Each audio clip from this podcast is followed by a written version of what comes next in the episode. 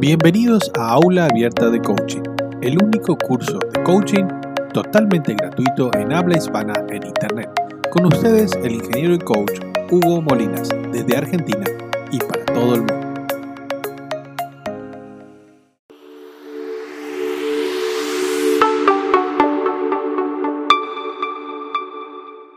¿Sí? Luego de que la semana pasada viésemos el tema de trabajo de equipo con Bettina Nardelli, coach, psicóloga, coach sistémica.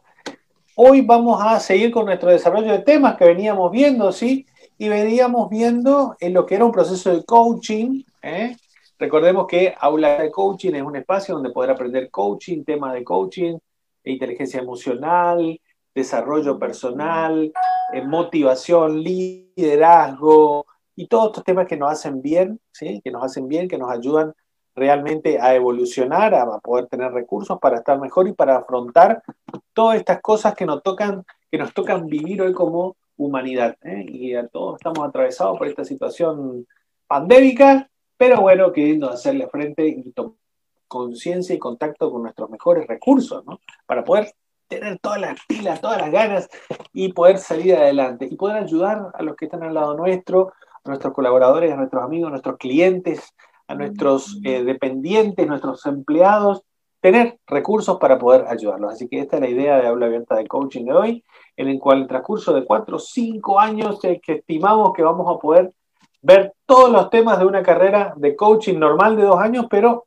una horita por semana vamos a ir viendo para aquel que no pueda hacer un curso de coaching, no pueda eh, estudiar, bueno, se puede sumar a aula abierta de coaching y ir aprendiendo estos temas de coaching, temas de desarrollo personal, de autoayuda, rendir un examen final dentro de unos cuatro o cinco años, ¿sí? Y poder tener eh, su título de coach, que se lo vamos a gestionar desde el Centro Inward de Coaching y Formación, aquí en Resistencia Argentina. Así que están todos invitados a este espacio. Bien, como decíamos, sí, estamos en un... Bienvenidos a, los amigos de siempre, Juan, eh, Juan Romero, Oscar Gómez, sí, Juancito estudiante que no se pierde. Hola Juan, no te pierdes un episodio del lunes ni tampoco lo de los jueves. ¿eh? ¿Qué tal, Catal? Catal, no sé cómo es tu nombre, Catal, pero un gusto saludarte. Sí, Catalina, bueno, un gusto, Catalina. ¿Qué tal, Claudia Kemmel? Bienvenida también. ¿Desde dónde nos están contactando? Pónganos en el chat ahí, desde dónde se están contactando, ¿sí? Porque aula abierta bueno, Catalina de Mendoza, bueno, buenísimo. Catalina de Mendoza, siempre la gente de Mendoza nos está visitando, está en aula abierta de coaching y nos hace desear a los chaqueños un poco más de frío. ¿Eh? Sí, nos hace desear un poco más de frío.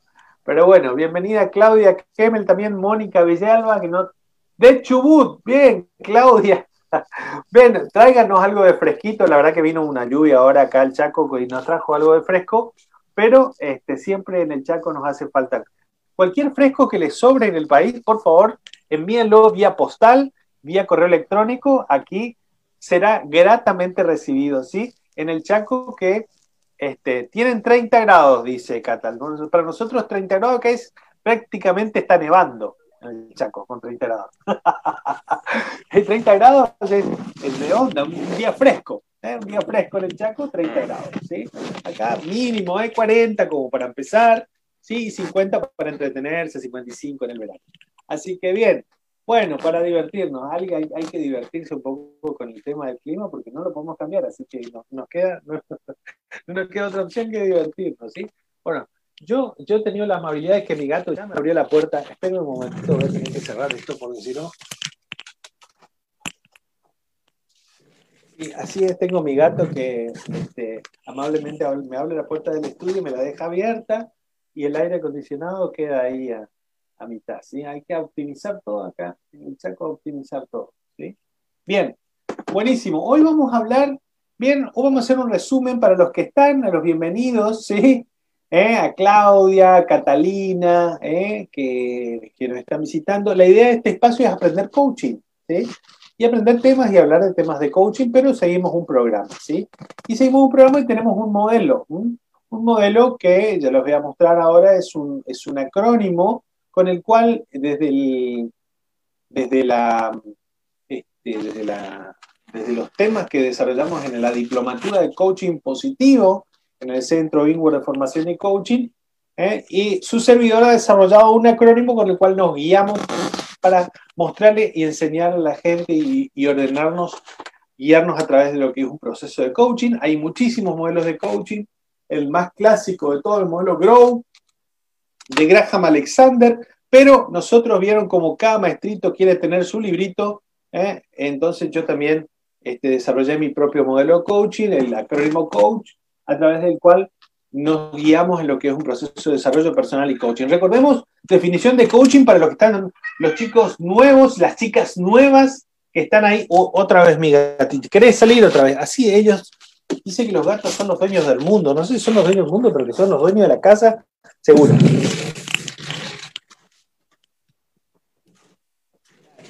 El paso de sacar al gato. Qué nivel esto de trabajar en casa es maravilloso. Bien, como decíamos, ¿eh? ¿cómo está el, la definición de coaching? ¿sí? Hacemos una definición rápida de coaching. ¿eh? Definición de coaching, para los que no saben, los que son nuevos, a ver, ¿alguna de las chicas nuevas conoce lo que es? ¿Escuchó hablar del coaching o no? ¿Alguno de los nuevos oyentes, si no, lo ponen ahí en el chat? Definición de coaching. Juan está súper filoso con la definición de coaching porque ya es un alumno eximio y avanzado de coaching. ¿eh?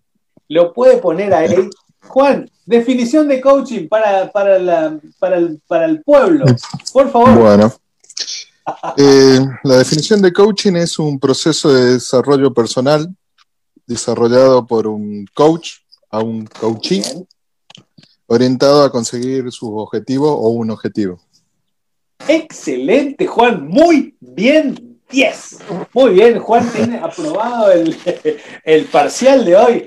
Maestro, Juan desde Vaca Muerta. ¿Todavía en Vaca Muerta, Juan? Todavía por acá. Todavía, por acá. Hasta el 14. Bueno, bueno, es sufrir ahí el desierto en Vaca Muerta. Buenísimo. Bueno, la definición de Juan, perfecta, ¿no? Juan, alumno de la diplomatura de coaching es un proceso de desarrollo personal destinado a obtener resultados, que lo hace una persona que se llama coachee, cualquiera que inicie un proceso de desarrollo personal con un modelo de coaching, bajo un método de coaching, es un coachee, coachee. ¿eh? Y eh, lo hace en compañía, no lo hace solo, sino es un auto-coaching o algo así, ¿no?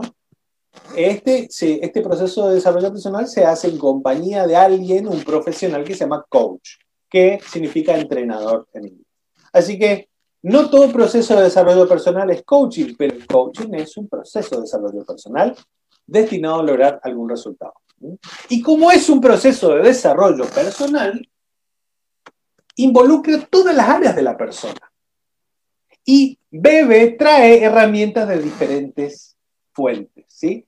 Exactamente, fíjate, Catalina está haciendo una pregunta, la pregunta clásica, una pregunta clásica, Catalina, un coach es importante que sea psicólogo. No, Catalina. Coach y psicólogo son cosas diferentes. ¿sí?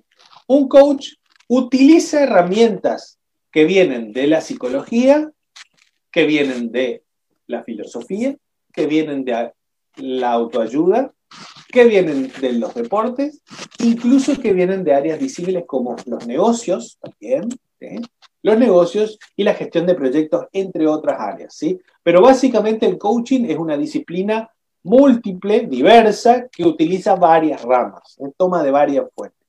Psicología, filosofía, autoayuda son las principales. Después también deportes, negocios, proyectos, management, etc.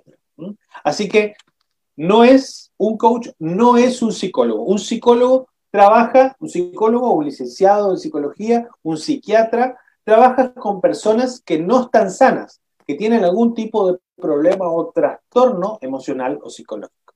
Los coaches trabajan con personas sanas, con personas que tienen capacidad de cambiar, que tienen herramientas para cambiar recursos interiores, emocionales, eh, intelectuales, psicológicos, para, para poder hacer procesos de cambio, por lo tal, por lo cual se los considera como personas que no tienen trastorno. Entonces, el coaching no es terapia. No es terapia psicológica, ¿sí? El coaching es un proceso de aprendizaje. Básicamente, un proceso de aprendizaje, pero un aprendizaje que va de la mano del descubrimiento de los medios y de los recursos más óptimos para cada caso y que ese descubrimiento lo hace el propio coachee en compañía y asistencia, acompañamiento, motivación del coach. ¿sí? ¿Qué dice Catalina? Eh, las personas que van a hacer coaching, si tienen algún tema psicológico, pueden hacer cuando un coach detecta que una persona tiene un problema muy profundo que afecta toda su vida en general o el cual no puede cambiar, eh, no, el coach ve que la persona no puede entrar en tarea, como dicen en psicología, no puede entrar en tarea, intenta, intenta, no puede tomar acción, no puede salir un tema, entonces probablemente esté bajo la presencia de algún tipo de trastorno psicológico. Entonces ahí es donde el coach tiene, sí o sí, siempre uno, dos, tres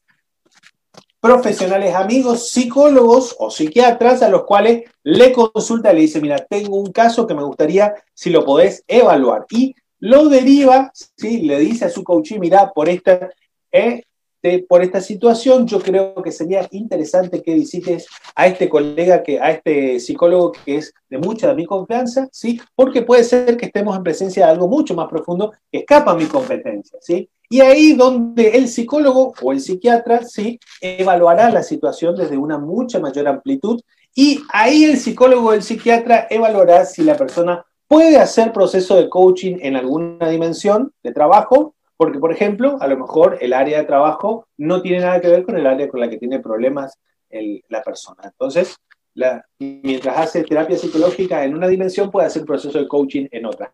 Pero el que define eso es el profesional de psicología competente, ¿sí? El psicólogo o licenciado en psicología o psiquiatra, ¿no? También.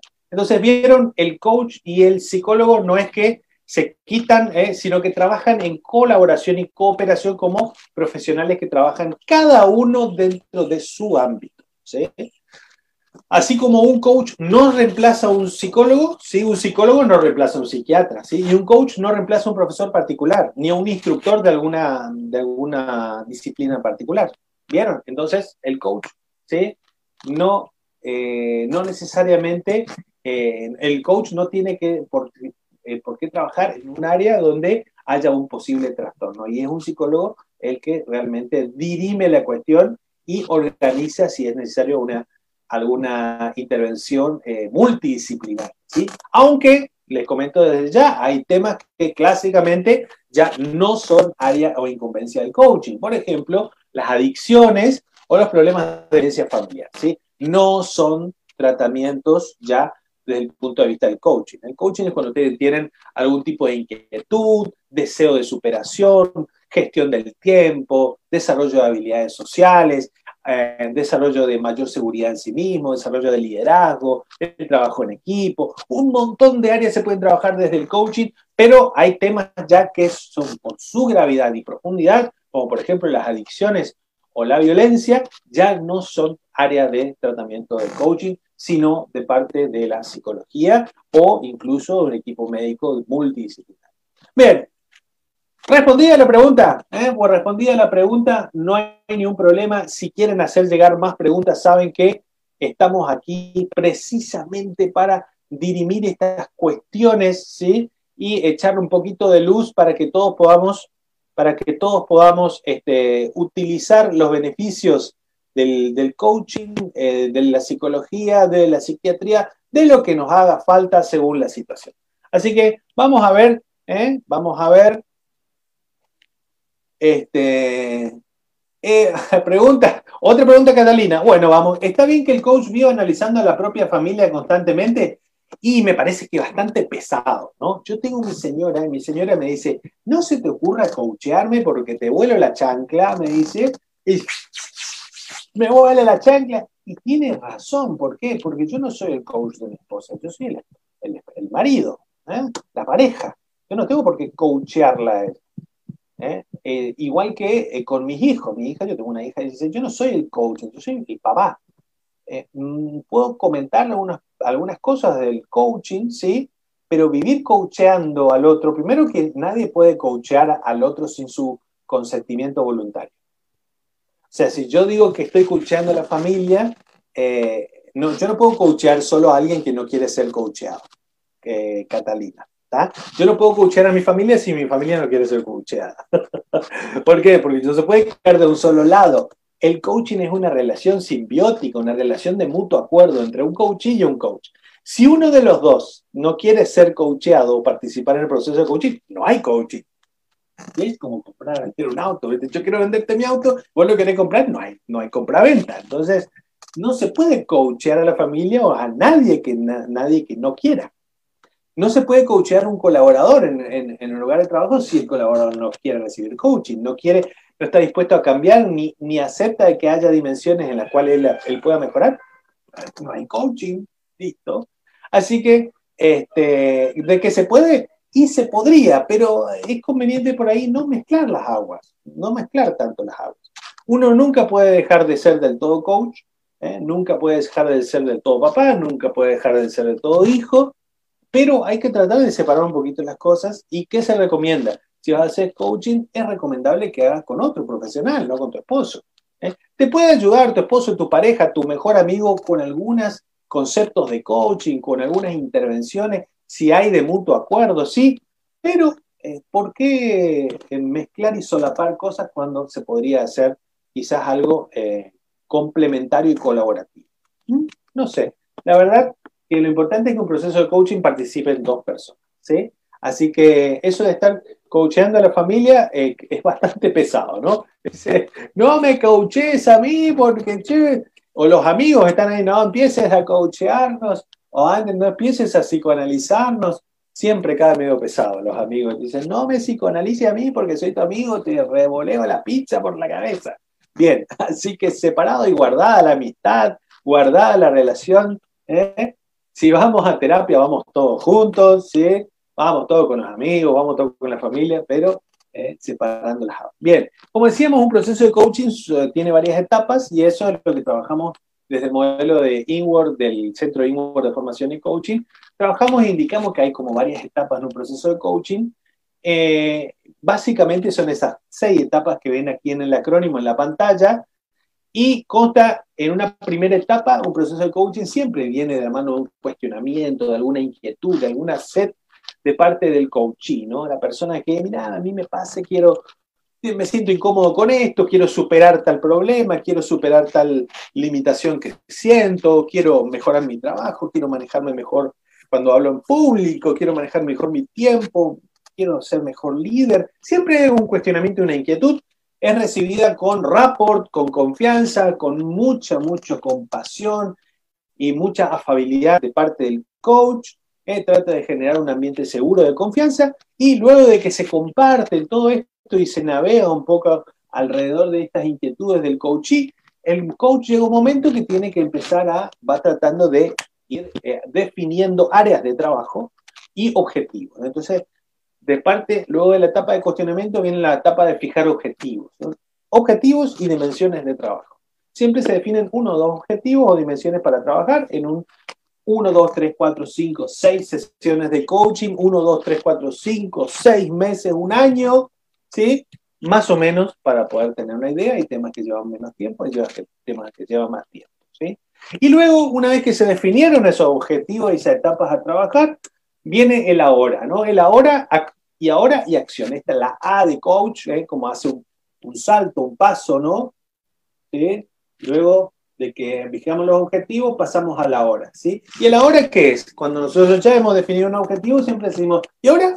¿Y ahora qué hago? Bueno, ahora es el momento de tomar contacto con mis recursos, ¿no? Esto viene de la PNL que dice que para pasar a un estado diferente yo tengo que tener a mano todos los recursos con que dispongo para poder hacer un cambio de un estado A a un estado B. Y yo arranco en un estado A acá en los cuestionamientos y quiero pasar a un estado B aquí en los objetivos. Entonces, es aquí donde en ese ahora yo evalúo mis recursos, con qué cuento. Y esto es una hermosa etapa dentro del proceso de coaching, tomar contacto con mis recursos, descubrir qué hay en mi subconsciente que puedo utilizar para poder usarlos en esos planes de acción, para poder salir adelante, para poder lograr mis sueños, para poder desarrollar y vencer esos miedos, ¿sí? desarrollar esas habilidades. Y luego, después de, eh, después de tomar ese contacto con esa con, ese, esos recursos que tengo, sí pasar a la acción, que es pasar a definir, a diseñar planes de acción, o sea, algo que idealmente pueda hacer estrategias de acción, vamos a hablar, eh, vamos a seguir hablando de esto, y después de, definir estrategias de acción llega la parte más difícil, digo yo siempre, que es la de concretar los planes de acción, ¿por qué? Porque una cosa es decir y otra cosa es hacer, ¿sí? Y luego de concretar los planes de acción, ¿sí? Viene la definición e ir evaluando cómo me está yendo con esos planes de acción, que es esta parte de los hitos, ¿no? Cada vez que uno concreta un plan de acción, concreta una acción, tiene que evaluar si le fue bien, si le fue mal, ¿eh? si le fue excelentemente bien, si le fue terriblemente mal, e ir marcando esos hitos, ir marcando los resultados y los avances o los retrocesos que va teniendo dentro de ese proceso de coaching, ¿eh? que a veces uno hace tres pasos y vuelve dos, a veces, pero lo importante es que tener siempre un paso, un paso adelante, siempre, ¿no? Siempre a veces va súper bien las actividades y las acciones y la concreción de las acciones y a veces cuestan, cuestan más, a veces una cuesta sale bien, otra cuesta sale mal, hay éxitos y fracasos, todo eso es parte de un proceso de coaching y ahí donde durante esa evolución vamos chequeando ¿sí? cómo nos está yendo y luego vamos reevaluando y recuestionándonos si estamos en el camino correcto, así haciendo un proceso de coaching es el proceso de coaching es cíclico hasta que finalmente llegamos y concretamos el objetivo que teníamos planteado. ¿no? Llegamos finalmente al proceso de coaching. Un proceso de coaching tiene inicio y tiene fin. Y esa es la diferencia entre eh, la psicoterapia por ahí, ¿no? que por ahí no se ve muy claro en qué momento termina, o en algunas, algunas psicoterapias o algunas escuelas o metodologías. El proceso de coaching tiene inicio y tiene fin. Y es esencialmente no directivo. Significa no directivo que es el coachee el que busca sus soluciones. El coachee busca sus respuestas. El coachee busca sus recursos y es estimulado y acompañado en ese proceso por el coach. El responsable de su propio éxito es el coach. El coach lo que debe ayudar es acompañarte a que ese proceso esté funcionando ¿eh? y esa máquina de autodescubrimiento y de desarrollo personal esté funcionando bien. Lo que descubras, lo que logres, realmente depende del coaching, ¿eh? casi totalmente del coaching. Así que bien, eh, como este es el modelo coach y ahora estamos ya en la etapa de la A de la hora, ¿no? De la hora y acción, ¿sí? Y en la etapa de la hora de acción, que es el tema ya que venimos trabajando, es donde, en la etapa donde entramos a evaluar nuestro estado actual, ¿sí? A través de algunas herramientas como un, diagrama DAFO, ¿eh? debilidad, amenaza, fortaleza, oportunidad, o por ejemplo, también a través de la ventana del Joari, que ya vimos en las anteriores eh, escuelas, eh, encuentros de aula abierta de coaching. Pueden visitarlas, ¿sí? recuerden que pueden visitarlas en nuestro canal de YouTube, en youtube.com barra Hugo Molinas Coach, y ahí está el playlist, donde están todas las sesiones anteriores de aula abierta de coaching. También no olviden que pueden sumarse al grupo WhatsApp de aula abierta de coaching y ahí también vamos posteando las diferentes fases, y las diferentes sesiones que vamos haciendo en aula abierta de coaching. ¿Y qué pasa? En esta etapa de descubrimiento de la hora, ¿eh? del evaluar la hora, el tomar en contacto con mis recursos, es donde también nos tomamos, descubrimos mucho de nuestro interior, de nuestra mente, de nuestras emociones, ¿sí? de nuestro, del misterio de nuestro subconsciente, ¿sí?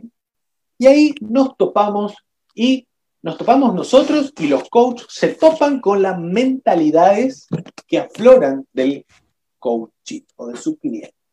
Entonces, en esta sesión de hoy y en varias sesiones subsiguientes de Aula Abierta de Coaching, vamos a hablar de esto, mentalidades. ¿sí? Vamos a hablar de mentalidades. ¿sí? ¿Por qué? Porque las mentalidades que son, son mecanismos dentro de nuestra mente. Mecanismos dentro de nuestra mente.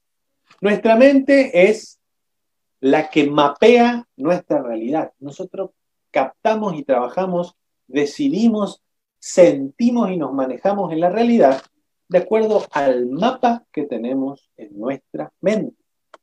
Por eso un principio básico del coaching, que es parte de los postulados de la programación neurolingüística, que es una de las ciencias base del coaching, de, las herramientas base del coaching, dice el postulado, el mapa no es el territorio. Esto significa que nuestra visión que tenemos en nuestra mente de la realidad no es la realidad. La realidad existe por sí misma. Nosotros trabajamos con una idea de la realidad, con una versión que está entre nuestras orejas, en nuestro cerebro, en nuestra mente. Pero con esa visión que tenemos de la realidad, tomamos todas las decisiones, sentimos, operamos, nos comunicamos. Toda nuestra experiencia vital pasa a través de nuestra visión de la realidad.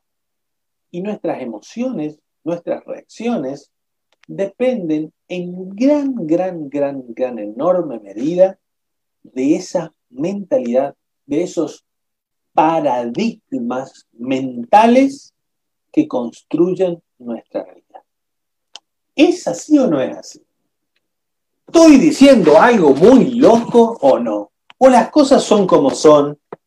Eh, póngame en el chat a ver un poco, ¿están de acuerdo conmigo? ¿O está loco Hugo? No sabe, ya está a esta hora, tipo siete y media de la tarde, está fumando algunos hongos raros. Eh, no, díganme por favor si estoy equivocado o no. ¿eh? ¿Tocamos y trabajamos en la realidad o realmente trabajamos en la idea que tenemos de la realidad? ¿Sí? Acá se pone muy Matrix la cosa, ¿no?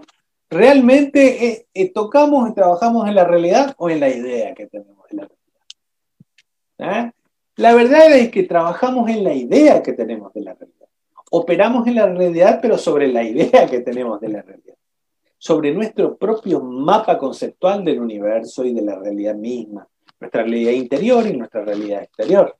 Así que aquí es donde juegan y entran a jugar muchas veces a favor nuestro, muchas veces encuentran nuestro, algunas de nuestras mentalidades. Y yo hice un raconto de un montón de mentalidades que nos afectan en el área de coaching. Y que ahí, por ahí nos encontramos en el área de coaching. ¿sí? Así que hasta ahora hice un recuento de más o menos como unas 20 tipos de mentalidades, ¿sí? Y hoy vamos a hablar de una o dos de ellas, probablemente una de ellas que es la más reconocida, y vamos a empezar a hablar de una o dos de ellas. ¿sí? Hay la primera mentalidad que vamos a ver, bueno, le voy a mostrar algunas de las mentalidades, ¿no? Por ejemplo, en nuestra mente habitan esta software, de esta forma de ver el mundo de mentalidad fija o mentalidad de crecimiento. ¿Mm? ya hablamos la semana pasada un poquito de la, y la antepasada de la mentalidad fija, la mentalidad de crecimiento, ¿sí? Basado en un libro que es Psicología de la nueva psicología del éxito, ¿eh? Eh, que este, tiene este tema muy interesante, escrito en el 2012, y que habla, y hoy vamos a hablar un poquito más de la mentalidad fija, de la mentalidad de crecimiento, ¿sí? Eh, de Carol Beck. Carol Beck Pero también hay otras mentalidades, como una mentalidad digital o una mentalidad analógica. Después vamos a ver qué es la mentalidad digital y la mentalidad analógica. También existe una mentalidad optimista o una mentalidad pesimista, que también impacta enormemente en nuestra vida, enormemente. Después está la mentalidad generalizadora o la mentalidad compleja. También. Después hay una mentalidad destinada y a otra mentalidad libre.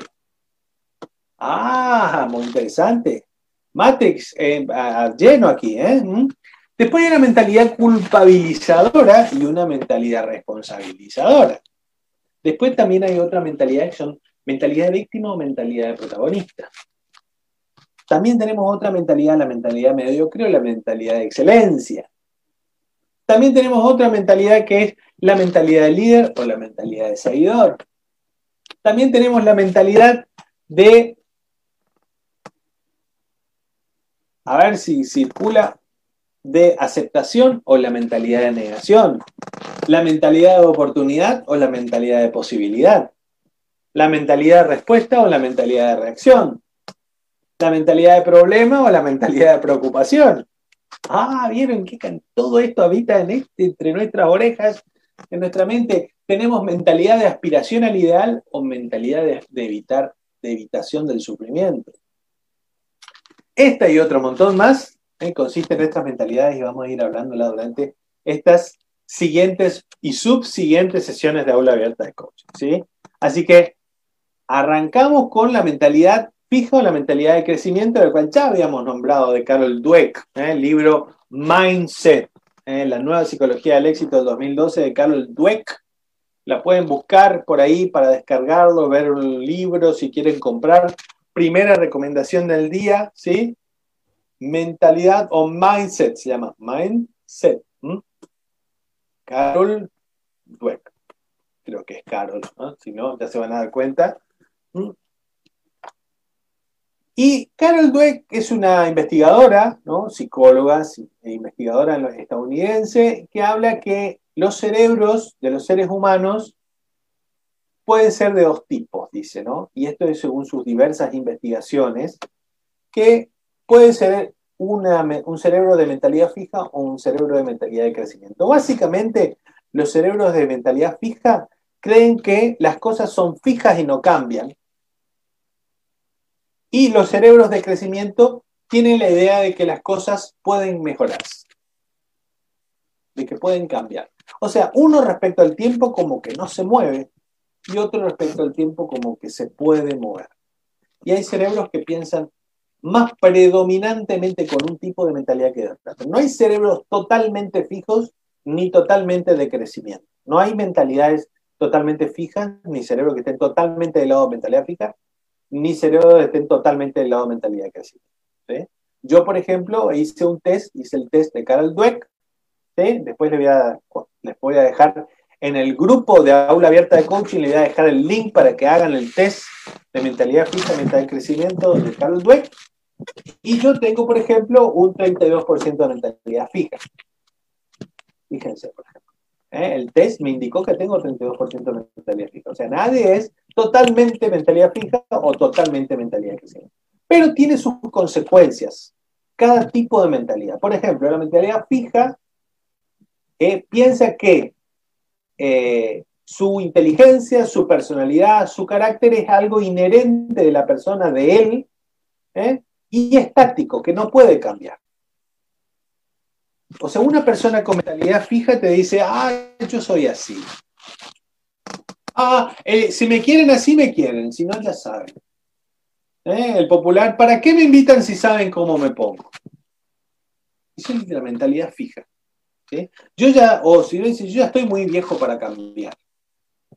¿Qué quiere decir? Que sea como sea mi inteligencia, mi personalidad mi carácter, yo ya no puedo cambiar más o yo ya no cambio más, soy así como soy. Yo soy así ¿eh? Y, y, nadie me va a cambiar. Ni nada ni nadie me va a cambiar. Esa es una personalidad que dice con mentalidad fija.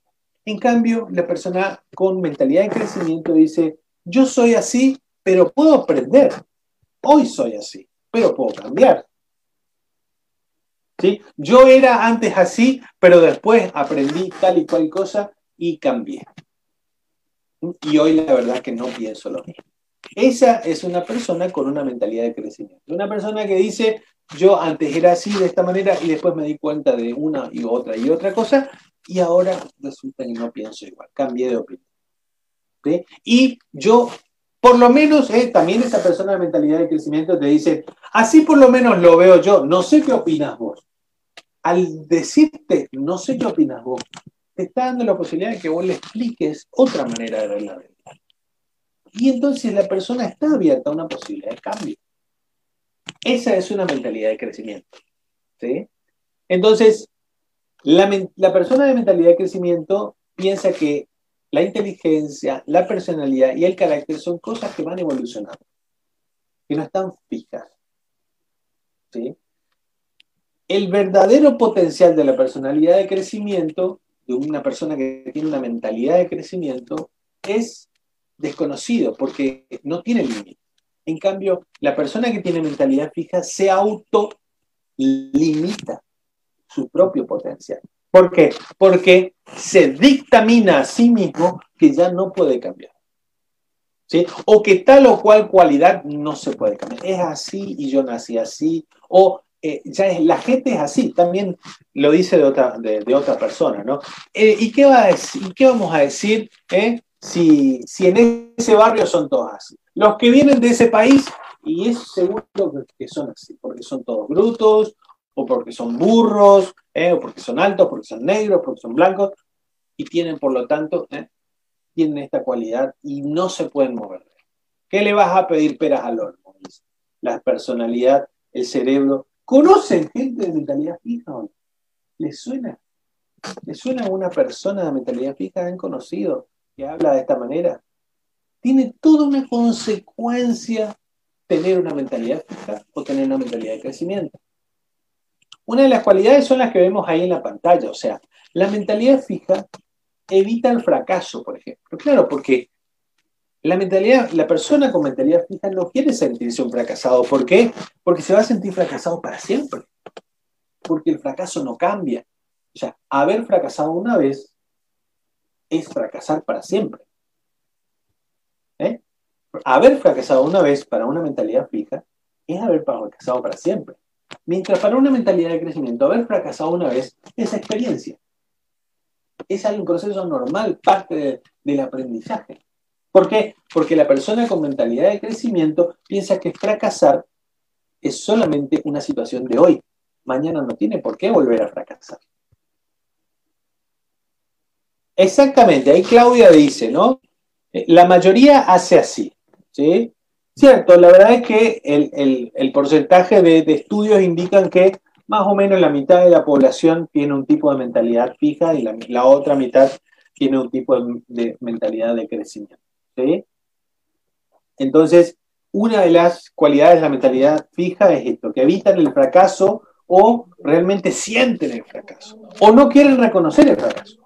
No, no, no, yo no me equivoqué. Vos, vos estás equivocado porque vos no me ves. O sea, vos no estás viendo lo que estoy diciendo. Claro, no, no, no quieren ni siquiera aceptar de que a lo mejor tienen algo, algo que se pueden estar equivocando. Eso es demasiado pesado, porque porque si tienen un error sobre sus espaldas, como es una mentalidad fija, no se lo van a poder sacar nunca encima. La persona con mentalidad fija desea parecer inteligente ante los demás.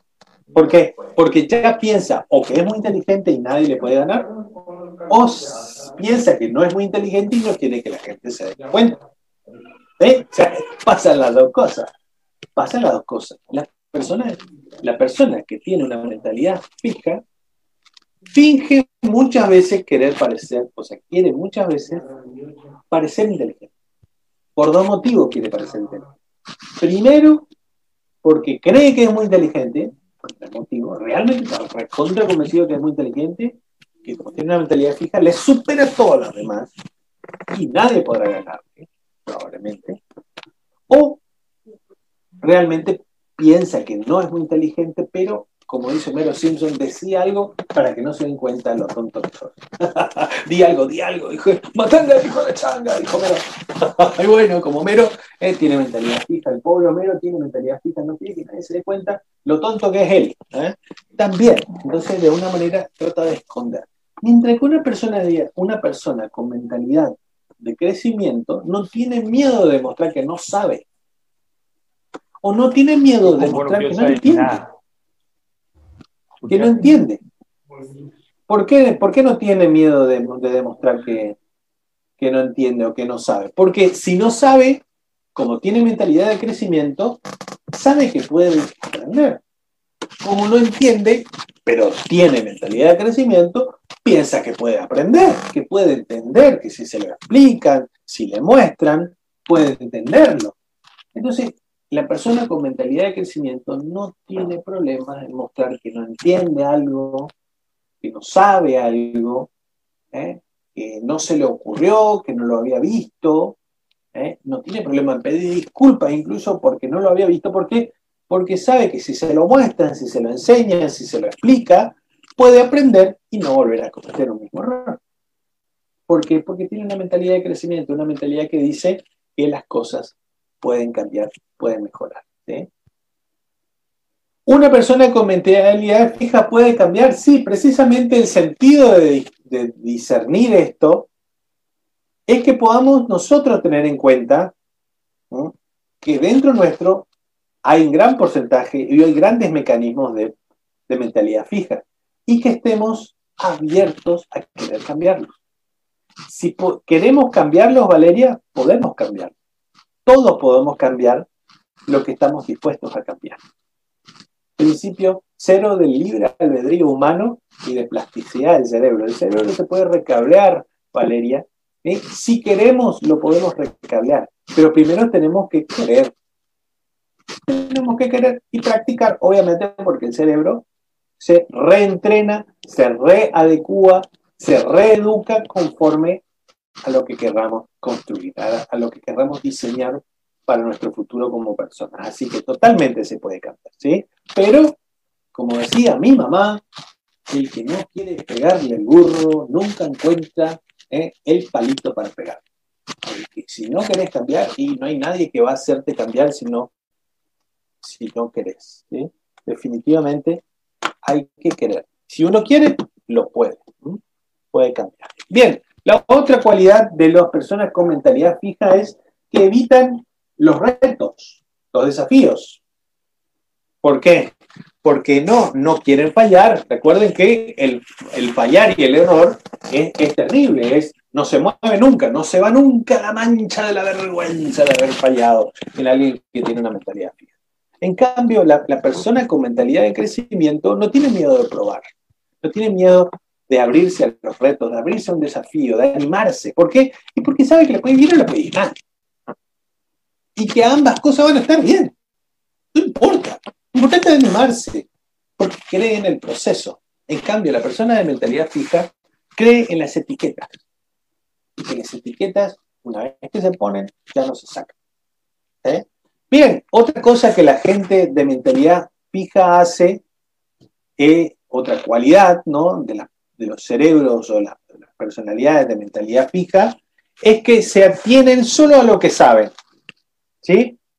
Y les resulta muy, muy resistente, mucho más que lo normal, eh, a aprender. No quiere saber nada. ¿sí? a mí déjame con esas cosas nuevas, esas computadoras nuevas, esos sistemas nuevos. No me venga con esas metodologías raras. Yo hace 30 años que hago esto y a mí me va a venir a enseñar bueno, ahí tenemos un típico speech de mentalidad fija. ¿Mm? No, ¿por qué? Porque puedo perder mi status quo. Si yo reconozco que alguien sabe más que yo, o que viene alguien y puede saber más que yo, guay, voy a perder mi lugar, mi asiento, mi status quo. Eh, mirá si se dan cuenta que soy prescindible. Quizá otra de las cualidades que podríamos decir la persona de mentalidad fija, crees que es imprescindible. Porque claro, nadie más que yo sabe cómo operar esta máquina, nadie más que yo sabe cómo hacer este, este trámite. Y después un día para el otro, eh, viene un jefe, un cambio de tecnología, un cambio de política, y se queda sin el pan y sin la torta. ¿Por qué? Porque no pensó que la gran real, la gran este, eh, verdad esta popular que dice nadie es imprescindible. Y la persona que cree que nadie es imprescindible es una personalidad de mentalidad de crecimiento. Porque significa, yo sé algo hoy, pero no sé hasta cuándo esto va a ser valioso. Hay que seguir aprendiendo, hay que seguir especializándose, hay que seguir estudiando, hay que seguir perfeccionándose. ¿Por qué? Porque si no va a llegar un día alguien que sepa más que yo, una máquina que haga mi trabajo y se va a quedar un esta es la mentalidad de crecimiento, la que sigue queriendo aprender y crecer. La personalidad de mentalidad fija, ¿sí? Eh, hace retroalimentaciones o habla sobre las capacidades personales. Mientras que la personalidad o la persona que, tiene mentalidad de crecimiento hace devoluciones en base a capacidades actuales. ¿Sí? Por ejemplo, la persona de mentalidad fija dice, lo que pasa, habla con un colaborador y le dice, lo que pasa es que sos un desordenado, sos un desordenado y sos un este, irresponsable.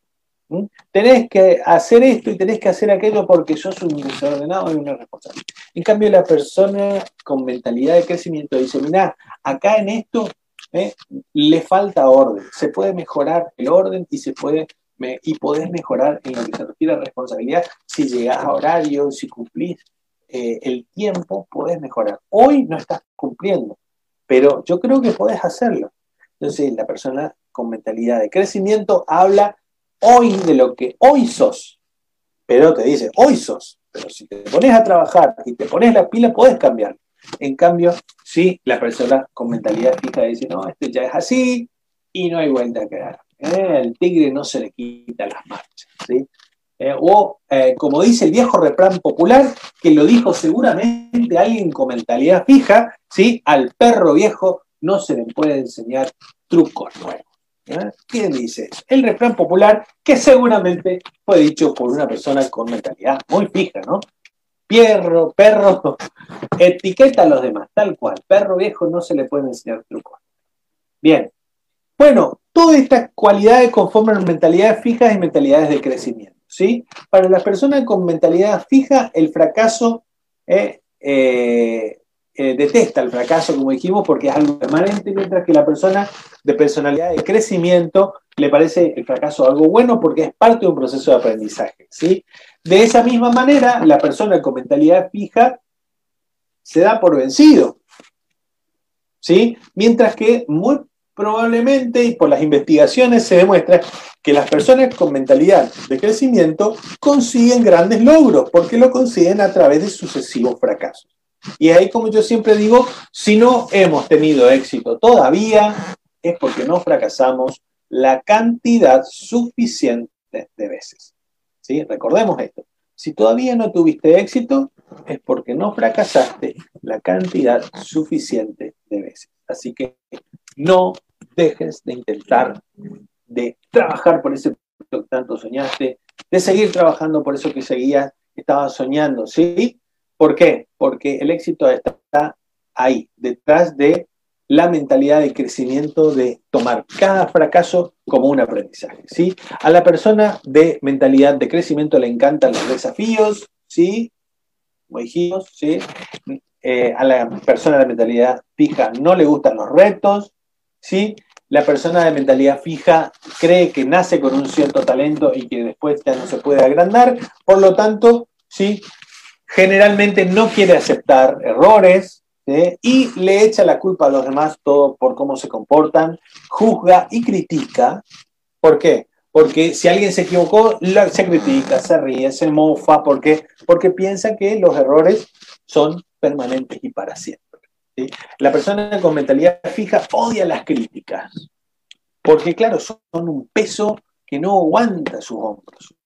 En cambio, la persona con mentalidad de crecimiento valora las críticas. Valora las críticas. Dice, bueno, la verdad que no lo había visto. Gracias por decirme porque ni se me había ocurrido. ¿eh? No era esa mi intención. La verdad que me equivoqué. Voy a reconsiderarlo o voy a, la próxima vez voy a tratar de hacerlo diferente. ¿Por qué? Porque yo no me había dado cuenta de que eso te lastimaba o te hería. Entonces lo tomo. Las personas con mentalidad de crecimiento toma la crítica, la hace carne, aún con molestia, ¿eh? aunque me moleste, la tomo. ¿Por qué? Porque yo me puedo equivocar. Yo me puedo equivocar. Y, eventualmente me estás mostrando una parte que yo no había visto, que se ve que me equivoqué, o que tengo que reevaluar a ver qué hago para la vez, la próxima ocasión. ¿sí? En cambio, la persona con mentalidad ¿eh? de fija odia las críticas, ¿no? De, bueno, ¿quién, me, ¿quién sos vos para criticarme? Si vos hubieras estado en mi lugar, ¿eh? no me te criticarías tan fácil.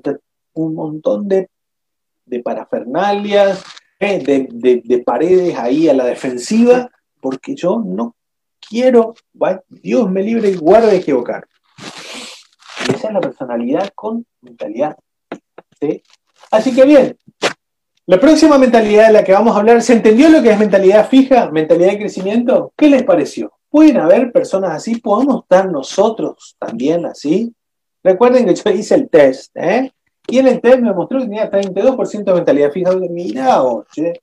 Bueno, está interesante para ir masticando a ver en qué dimensiones todavía puede ser un poco más, ¿eh? un poco más de crecimiento, un poco más expansivo. Stephen Covey hablaba muchísimo de esto, de mentalidad expansiva o mentalidad limitante, decía Stephen Covey. En mentalidad limitante es el que ve todo, que las cosas no pueden cambiar, que estamos así, que está todo mal y va a seguir todo mal. ¿sí? Y vamos a hablar la semana que viene de otras mentalidades que también caemos en el, el mundo está mal y no tiene salvación. ¿sí? Y vamos a ver también por qué los medios de comunicación, qué tipo de mentalidad tienen. Ah, porque los medios de comunicación, las redes sociales, cada uno están habitados por, por personas o no. Y cada una tiene su impronta, ¿o no? Y cada una favorece una forma de pensar por sobre la otra. ¿sí? bueno, Valeria, tampoco, tampoco muchas caras se me vienen a la mente, dice Juan. Además de la mía, dijo. Eh, yo hice el test de mentalidad fija de crecimiento y dije, no, mira, 32%. Bueno, hay mucho que trabajar, tenemos una buena tajadita para trabajar. Eh, y Valeria dice, ahora veo mentalidad fija por todos lados. Bueno, eh, lo bueno es tratar de ver uno, en qué puede uno ser mejor persona, porque no podemos cambiar a las personas. Lo único que podemos cambiar es a nosotros mismos. Cambiando a nosotros mismos, siendo mejores personas, el mundo mejora. Enfocándome en lo que yo sí puedo cambiar, que es mí mismo, mis propias emociones, mi propia mentalidad, mis propias ideas, mis propios comportamientos. Yo soy el único que yo puedo cambiar los demás puedo influir y hay otros que ni siquiera puedo influir. Pero a nadie puedo cambiar si no es a mí mismo. Así que lo lindo es ver, a ver, cuáles son aquellas, aquellos temas, aquellas dimensiones de mi persona que soy todavía eh, mentalidad ¿eh? ¿Cuántas veces he dicho, no, no, yo nunca soy, yo no soy así? ¿Mm? En cambio, fíjense que la persona, la personalidad, mentalidad de crecimiento dice, ah, mira vos, yo no sabía, que la verdad que yo, yo creía que no soy así, pero me lo llevo.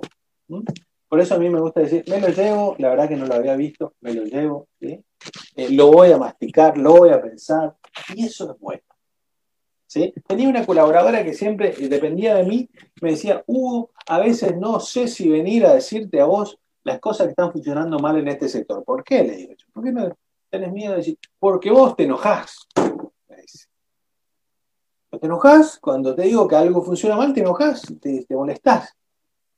Y le digo ¿y qué querés que? Que me alegre cuando mí me decía algo anda mal. Yo no me voy a alegrar porque me, me, comentás que tal cosa que yo creía que funcionaba bien, sé que funcionaba mal. Y habían un montón de cosas que yo no sabía. Entonces más vale que me voy a molestar. Ahora, yo por favor necesito que vengas y me digas lo que está funcionando mal. ¿Por qué? Porque si no, no vamos a arreglar nada. Las cosas van a seguir mal y cada vez peor y peor. Es como una bola de nieve hasta que todo explota en nuestras caras. No, tenés que venir y decirme. Entonces, vamos a hacer un trato. ¿sí? Vos venís a decirme, aunque a mí me caigan mal las cosas, siempre voy a contar que vos vengas y me digas no le hagas caso a mi cara, vos venís. Y yo, cuando vos vengas, te voy a decir, tengo que decirte una mala noticia, yo voy a tratar de poner la mejor onda posible para que vos también no pases un mal. Entonces, hicimos ese acuerdo ahí entre damas y caballeros, me acuerdo, ¿eh? ¿Eh? hicimos el acuerdo entre damas y caballeros y nos llevamos mejor. A partir de ese momento pudimos disfrutar más de los problemas, encontrar los problemas y poder solucionar. ¿Sí? Yo traté de molestarme menos y ella trató de seguir animándose siempre, a pesar de que no siempre estaba, no siempre me alegraba mágicamente de los problemas que habían en mi área, en mi sector. ¿sí? Pero bueno, es cosas que pasan. Bien, ¿le gustó lo que vimos hoy? Mentalidad de crecimiento, mentalidad fija, recién estamos arrancando, ¿sí? La semana que viene hablaremos de mentalidad digital y analógica. Y, y esa personalidad que solamente piensa que existe el negro y el blanco. Las cosas son negras o son blancas. ¿Te gusta o no te gusta? ¿Te gusta bien si no te puedes ir? Ah, ese por ejemplo, típico, ¿eh? Típica frase, si te gusta bien si no te puedes ir. Negro o blanco. ¿Eh? Ah, no sé yo, yo hago, a mí me sale así, ¿eh? a mí me sale así, y si no te gusta, eh, acá en el litoral decimos yuruchupita. Eh, arreglate vos, andá a llorar al campito, también decimos acá en el, en el norte, en Argentina, decimos, anda a llorar al campito, si no te gusta, anda a llorar al campito. No sé cómo dicen allá en Chubut, cómo dicen en Mendoza, si no te gusta, eh, vía, vía, eh, no sé cómo dicen, a llorar al campito, vayan, bueno, esa es una mentalidad de negro-blanco. Y es una gran, gran forma de mentalidad. ¿sí? Y vamos a explicar por qué el cerebro tiene esta mentalidad. ¿sí? ¿Por qué esto neurocientíficamente pasa en nuestro cerebro? ¿Eh? ¿Por qué pasa la mentalidad fija y la mentalidad de crecimiento en nuestro cerebro? No hay otra cosa. Esto, sí, señora. Así como está, viene todo el paquete. ¿Está? ¿Por qué pensar? Porque nuestro cerebro, nuestro cerebro, no solamente eh, relaciona espacio, tiempo y conceptos abstractos, sino también maneja el concepto del tiempo. ¿eh? El concepto del tiempo. Nuestro cerebro también maneja el concepto del tiempo. Entonces, hay cerebros que manejan mejor el paso del tiempo, entienden mejor el paso del tiempo y lo consideran como variables dentro de todo su proceso. Y hay cerebros que el tema del paso del tiempo no, no les lleva mucha energía, no les cuesta medio encastrar ahí. Y entonces estas personas tienden a tener mentalidad fija. ¿Por qué? Porque el tema del paso del tiempo y de que, de que todo es un proceso eh, eh, le, cuesta, no, no, no, es más fácil ver como que las cosas son fijas, que lleva menos energía, es, una etiqueta. En cambio, el cerebro de crecimiento, de mentalidad de crecimiento, dice, esta es una etiqueta que hoy está así, mañana puede estar de otra manera, por lo tanto requiere más energía para procesar y un diferente conexionado en el cerebro. Entonces hay cerebros que tienden a pensar más que son fijas las cosas y hay cerebros que tienden un poco a pensar que son más...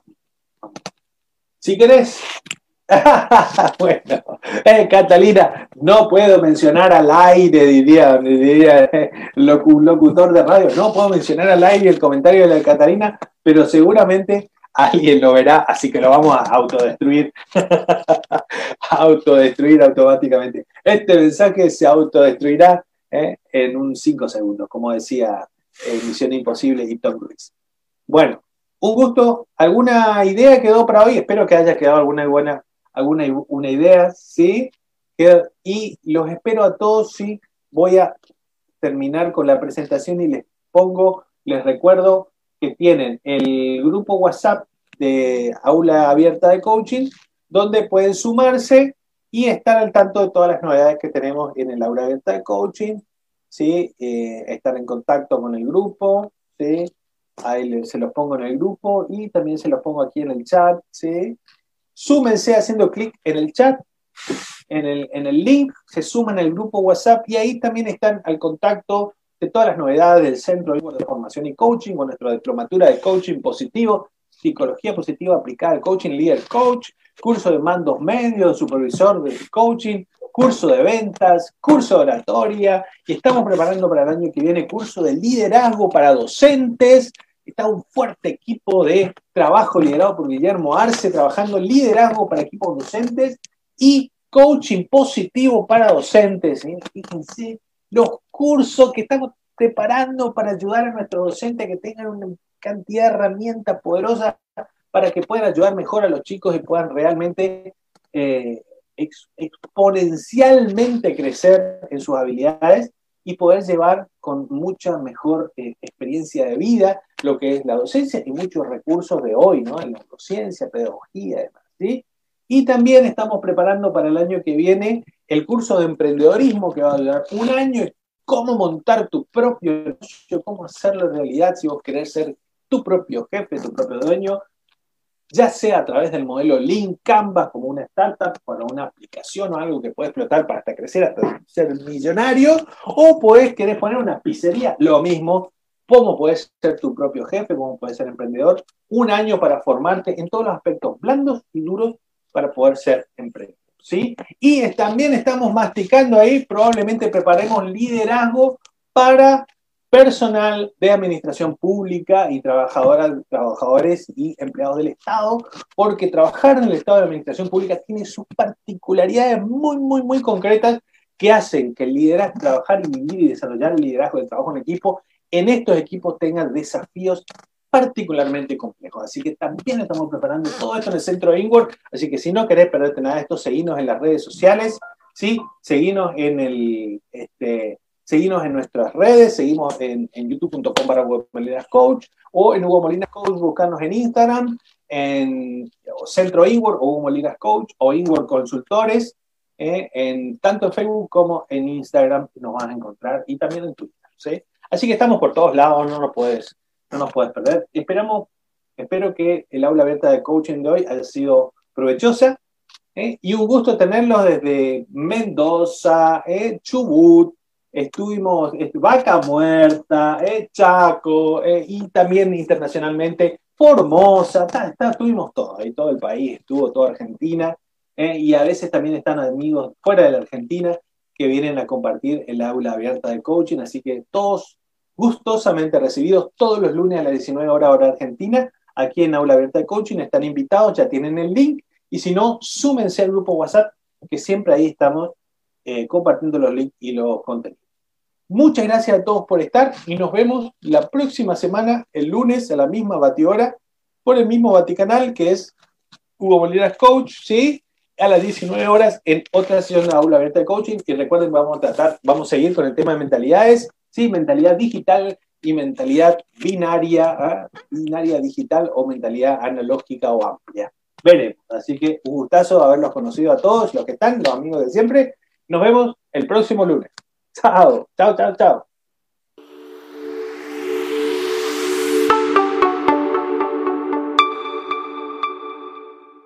Gracias por habernos acompañado. Si te interesan cursos de coaching o habilidades blandas para ti o para tu empresa o vivir una experiencia de coaching, no dudes en contactarnos hugomolinas.com, inward.com.ar y centroinward.com